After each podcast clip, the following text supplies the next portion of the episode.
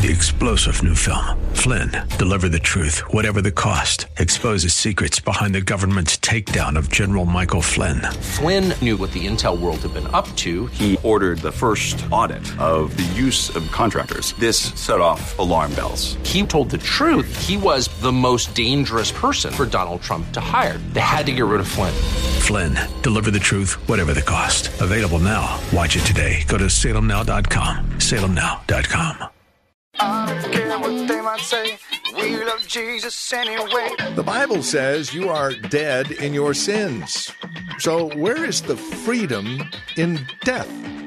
Let's talk about that today on Way of Grace as we explore the myth that man's will is free. Way of Grace is next.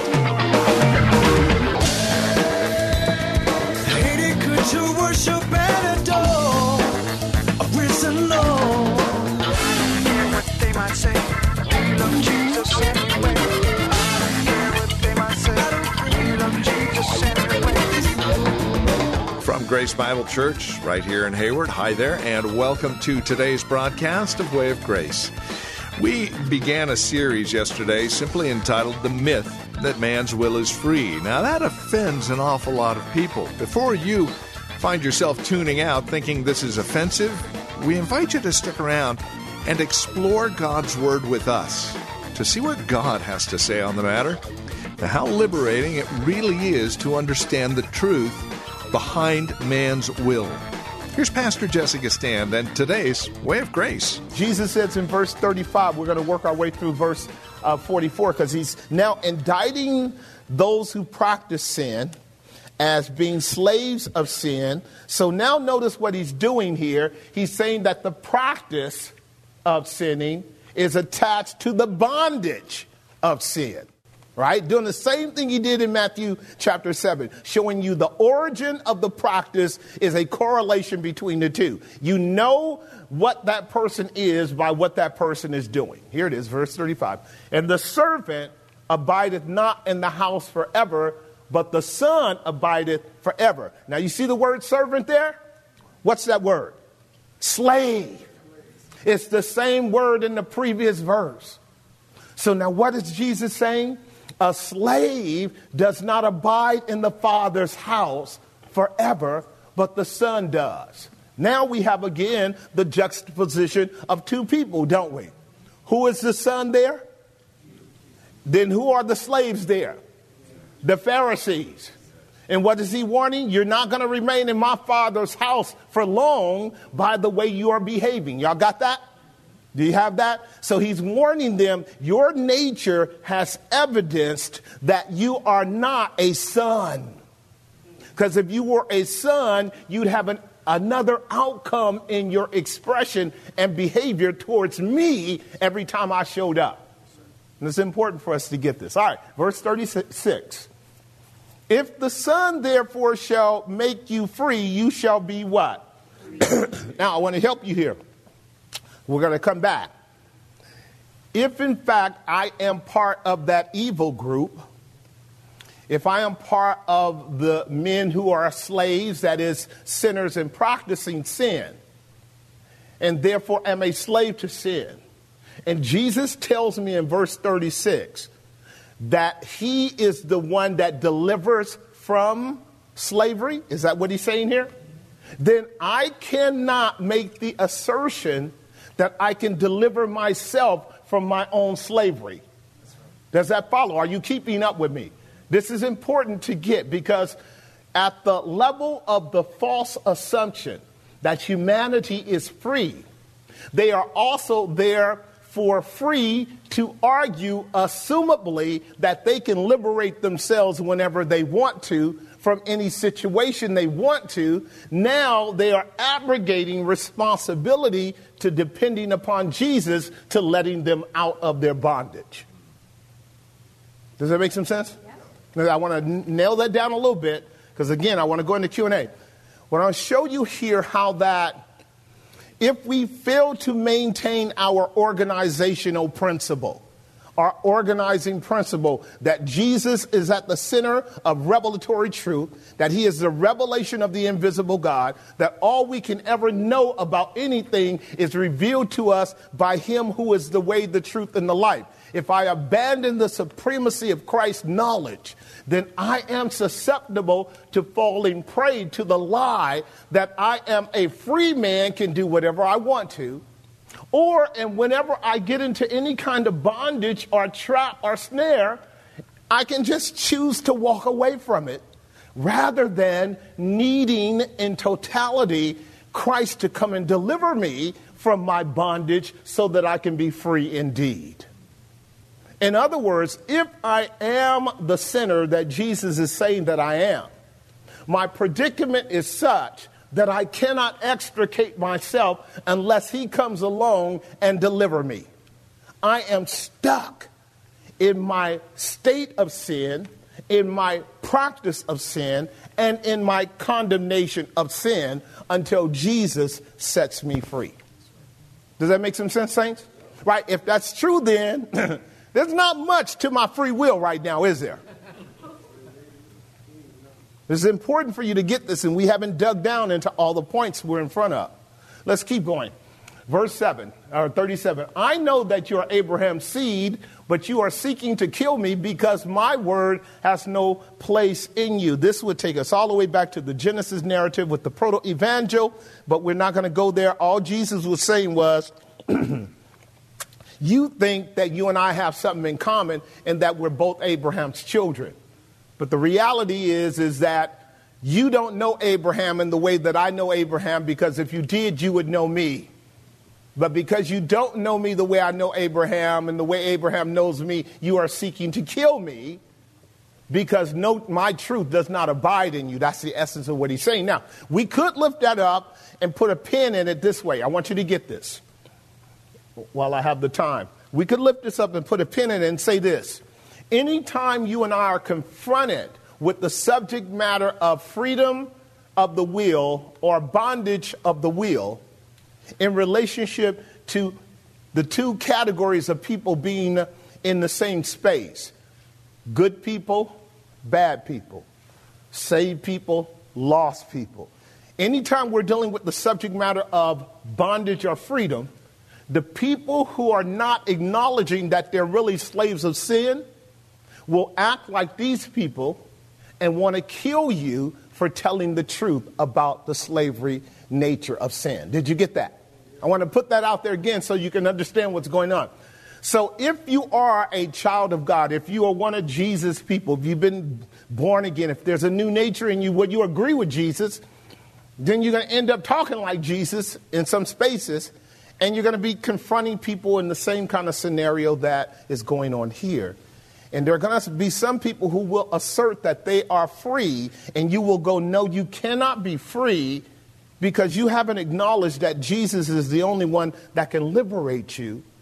They are going to evidence that they are neither free nor in a relationship with Jesus by wanting to kill you. Now, what do I mean by kill you? Simply censor your words, deny what you're saying consider it wrong or bad and offensive and would want to make sure that you are punished for asserting that they don't have a free will. Does that make some sense, you guys? I just want you to I want you to understand that Jesus came in front of you to lay out this battle that he engaged in our behalf with the rulers of the whole Old Testament religious system in order to free us up from having to deal with this ourselves without Him. So he goes in front to show us when you tell men and women the truth, and all who are of the Father should be telling the truth, this is what you're going to get from people who are not of the truth. They are going to seek to kill you because the Word of God does not abide in them. Now, this is going to help you as a mechanism for discernment. When you're talking about something as personal as freedom of the will, it's, it's, it's, to me, it's uh, emotionally vacuous, but it's, uh, it, it's a personal thing with people because if they are holding to their precious idea of volitional freedom as part of their identity. I am a free person. They hold a lot of emotional value to that position.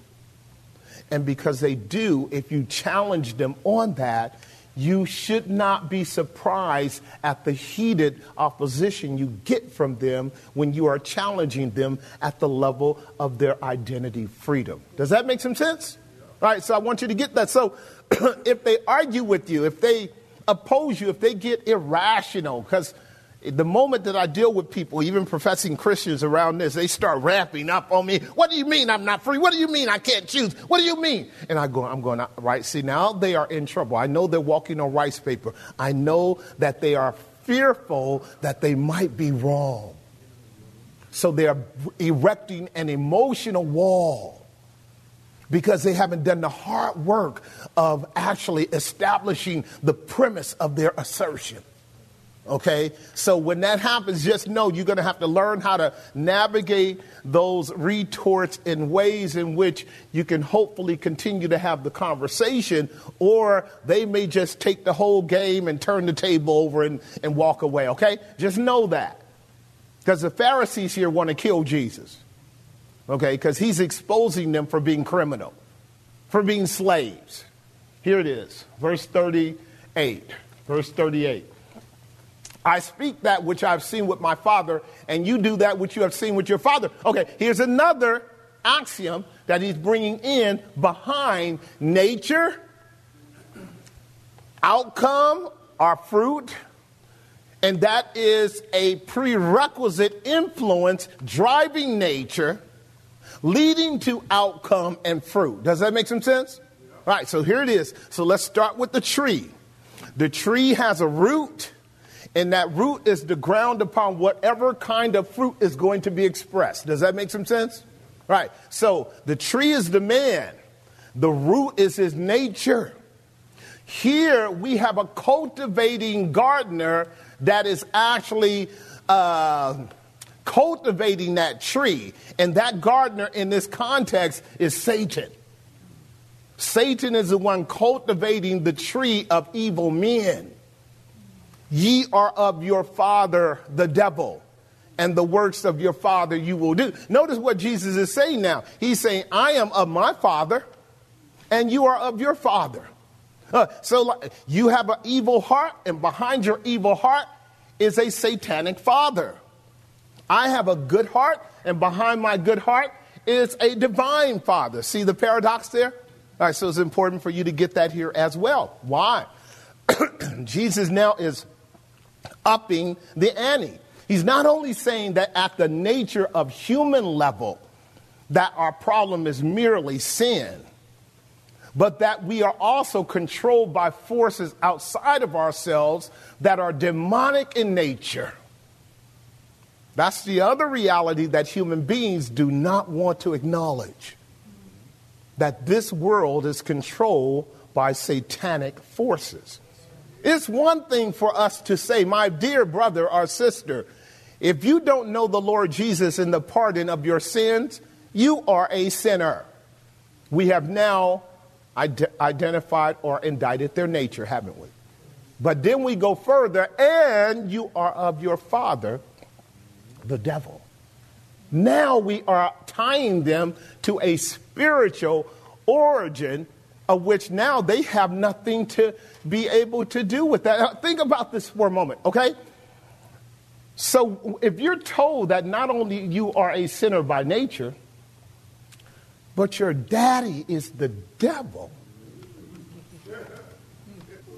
Well, how are you going to get rid of your daddy? There's an inexorable tie between you, your nature, and your daddy that is at the root of the behavior and conduct that you're engaging in.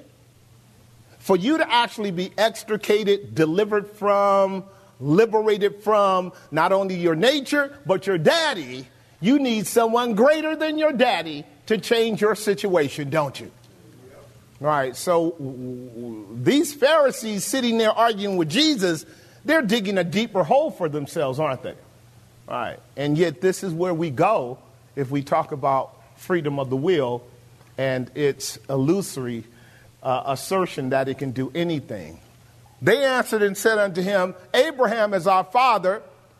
Jesus answered them, If you were Abraham's children, you would do the works of Abraham. Now, what is the works of Abraham? Abraham believed on God. Abraham followed God. Abraham was a friend of God. God was a friend of Abraham. Abraham is the father of the faithful. Abraham obeyed God. Abraham loved God. Abraham served God. Abraham was a good tree. You guys got that? Right. So now look at verse 40. But now you seek to kill me, a man that has told you the truth, which I have heard of God. This did not Abraham. So now you will mark this. Jesus said that they were of their father, the devil, didn't he? And they didn't even argue that. They merely argued that they were Abraham's seed.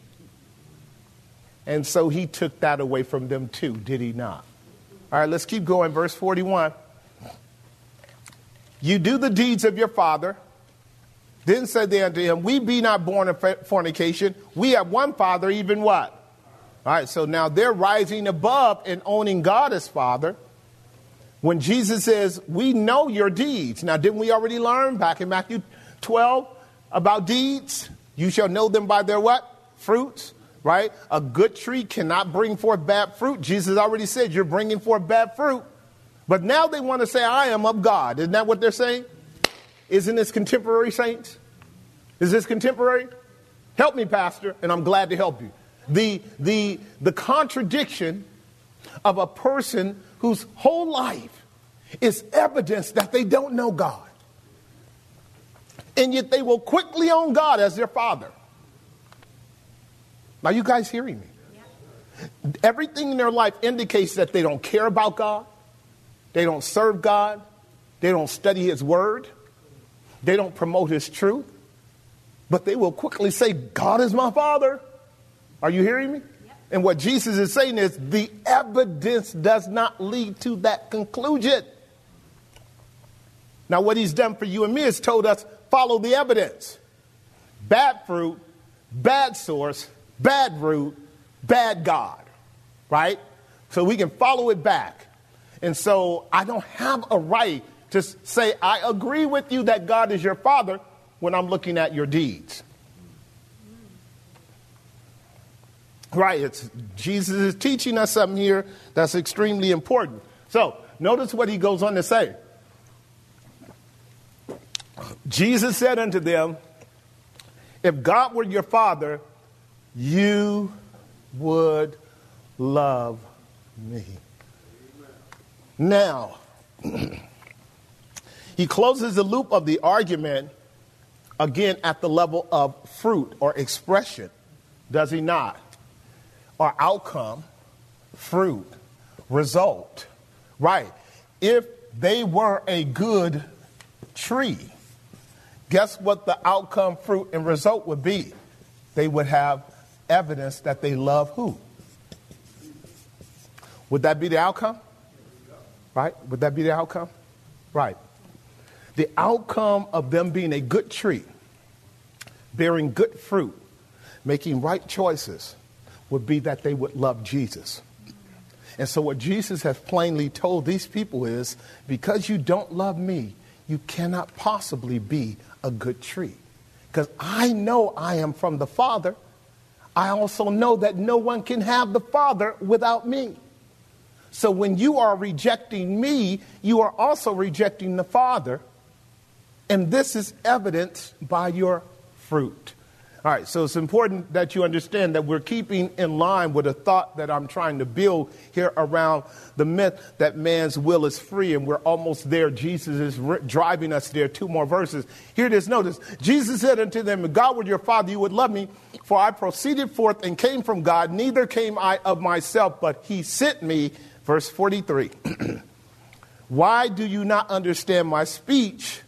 Even because you cannot hear my words. This would be another element that would show up in a casual or a serious conversation that you would have with people around something as um, as intimidating, as tangential, and as important to them as freedom of the will. If the people that you are talking to have enough intellectual fodder, enough thinking capacity to know that when you challenge them on the level of the freedom of their will, that they don't have the freedom they think they do, and that they're not the good person that they say they are, and that when we examine the fruit of their life more critically and objectively, the fruit is bad. They're going to start to demonstrate distortion of thinking and start to actually now kind of equivocate down different paths of argumentation to get away from the hard facts that are being laid on the table in front of them. Because that's what Jesus did with the Pharisees. He laid the facts on the table, and now they're going to try to equivocate around it because the facts are incontrovertible. Does that make some sense, you guys? I know I'm talking, but I'm just trusting that you are thinking well. I'm trusting you are thinking well. Because what will happen is when you're, uh, when you're trying to talk to people about truth, you got to both be able to listen to yourself and listen to them as well. You cannot be so busy about what you are saying as to not be sure to what degree what you are saying is making sense to them so that you catch them at that point of mental distortion. You got to be able to catch them when they become distorted mentally, when they start to, again, uh, vary off the path of what you're talking about. So when you're having a good conversation with somebody and you're objective enough to know where they are, you can lead them in the dialogue. Even if they don't agree with you, you do not need them to agree with you. You need them to understand you. You don't need them to agree, you need them to understand you. More than that, you need to understand them. so, along the lines of your talking, you get to that point where you go, okay, we're hitting the wall. We're hitting the wall. You have been there? We're hitting the wall. Okay, I need to stop right there in my mind. I need to either regroup how I want to now approach this point of conflict in our dialogue or back up and let them do a bit more talking so we can create another pathway to progress in our discourse. Does that make sense? All right, good. All right. Why do you not understand my speech? It's even because you cannot now what? All right, so if you're tracking, here's what happened. Jesus said one thing earlier My word is not in you. That's what he said earlier. Now he's saying, You can't hear my word. So, on the one hand, it's not in you, and on the other hand, you're not letting it in. So, there's no way you can naturally follow with me in wholehearted agreement because you shut the word out yesterday and you're shutting the word out now. And so you're simply tolerating me until you can push back and stop the conversation. Right, that's what's going on in the discourse here in John 8, verse 44. Here it is. Now, I want you to get this because this is where we're going to uh, close and pick up our outline. Ye are of your father, the devil. Origin. That's the root of the tree. Ye are of your father, the devil. And the lust. That is the expression. That is the inclination. That is the drive. That is the passion. This, see the word lust right there? That will be a synonym for volition. I want you guys to get that. If you don't know what free will is or the will of man, it's the idea of volition. Volition is always the desire, the passion, the bent, the inclination, the drive, the aspiration, the want to. The want to. Here's what Jesus said You are of your father, the devil, and his want to you will do. His want to, you will do. His lust, you will do. It's the analogy, again, of a slave master owning you and telling you, this is what I want you to do. And you doing it. We are out of time today. We'll close our program out here and pick up where we left off next time we're together here on Way of Grace with Pastor Jesse Gistand. Thank you for spending a few minutes with us today. We trust it was profitable in your walk and relationship with Christ. Our goal here at Way of Grace is to make sure that you are growing in Christ, that you are living a life worthy of the calling that has been placed on your life from the gospel. If you have questions, comments, prayer requests, as always, you're welcome to reach out to us here at Way of Grace. Our phone number is real easy. You can reach out to us at 510 886 9782. That's 510 886 9782. You can also reach us at our website, grace-bible.com. And you can email us from that website as well as find out more about us, who we are, what we believe worship opportunities. In fact, our worship opportunities are really quite simple. Sundays at 10:30 we meet here at the church in Hayward. We also have a Friday evening Bible study at 6:30 and then a Tuesday evening prayer and Bible study at 6:30 as well. For more information again grace-bible.com or call 510 886 9782. Reach out to us by mail if you want to write. 22768 Main Street. That's 22768 Main Street, Hayward, California. The zip code is 94541. As always, it's a pleasure spending time with you here in God's Word, growing in His grace. Until next time, may Christ be your way of grace.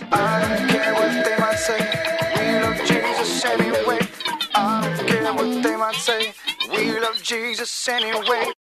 Three star general Michael J. Flynn, head of the Pentagon Intelligence Agency, knew all the government's dirty secrets. He was one of the most respected generals in the military. Flynn knew what the intel world had been up to, he understood its funding. He ordered the first audit of the use of contractors. This set off alarm bells. The explosive new documentary, Flynn, Deliver the Truth, Whatever the Cost, uncovers the facts behind this scandal. Flynn told the truth. He was the most dangerous person for Donald Trump to hire. I find out the worst enemy that I'm going to face in my life is right here in America. They took my assessment and they wanted me to change it. And I was like, I'm not changing it. They had to get rid of Flynn with in depth interviews, archival footage, and never before seen personal records of the man behind the headlines. I just felt like I was drowning. Flynn, deliver the truth, whatever the cost. Available now. Watch it today. Go to salemnow.com. Salemnow.com.